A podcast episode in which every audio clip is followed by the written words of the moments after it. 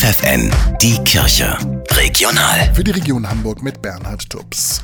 Der Hamburger Erzbischof Stefan Heese hat zu Spenden für die Menschen aufgerufen, die vor Putins Bomben und Raketen aus der Ukraine flüchten. Er bittet darum, die Caritas im Norden bei ihrer Arbeit für die Flüchtlinge zu unterstützen.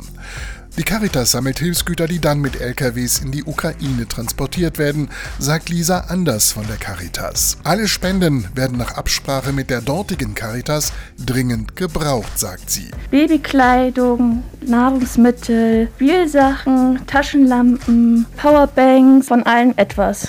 Die Spendenbereitschaft für die Menschen in der Ukraine ist überwältigend, sagt Sabine Depev von der Caritas. Und all ihre Kolleginnen und Kollegen packen mit an.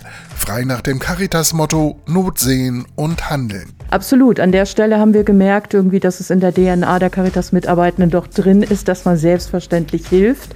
Also, dass Nächstenliebe irgendwie tatsächlich hier auch gelebt wird. Und ja, das ist ein großartiger Zusammenhalt. Neben der großen Spendenbereitschaft sind es auch Gebete, mit denen viele Hamburger jetzt ihre Solidarität zeigen.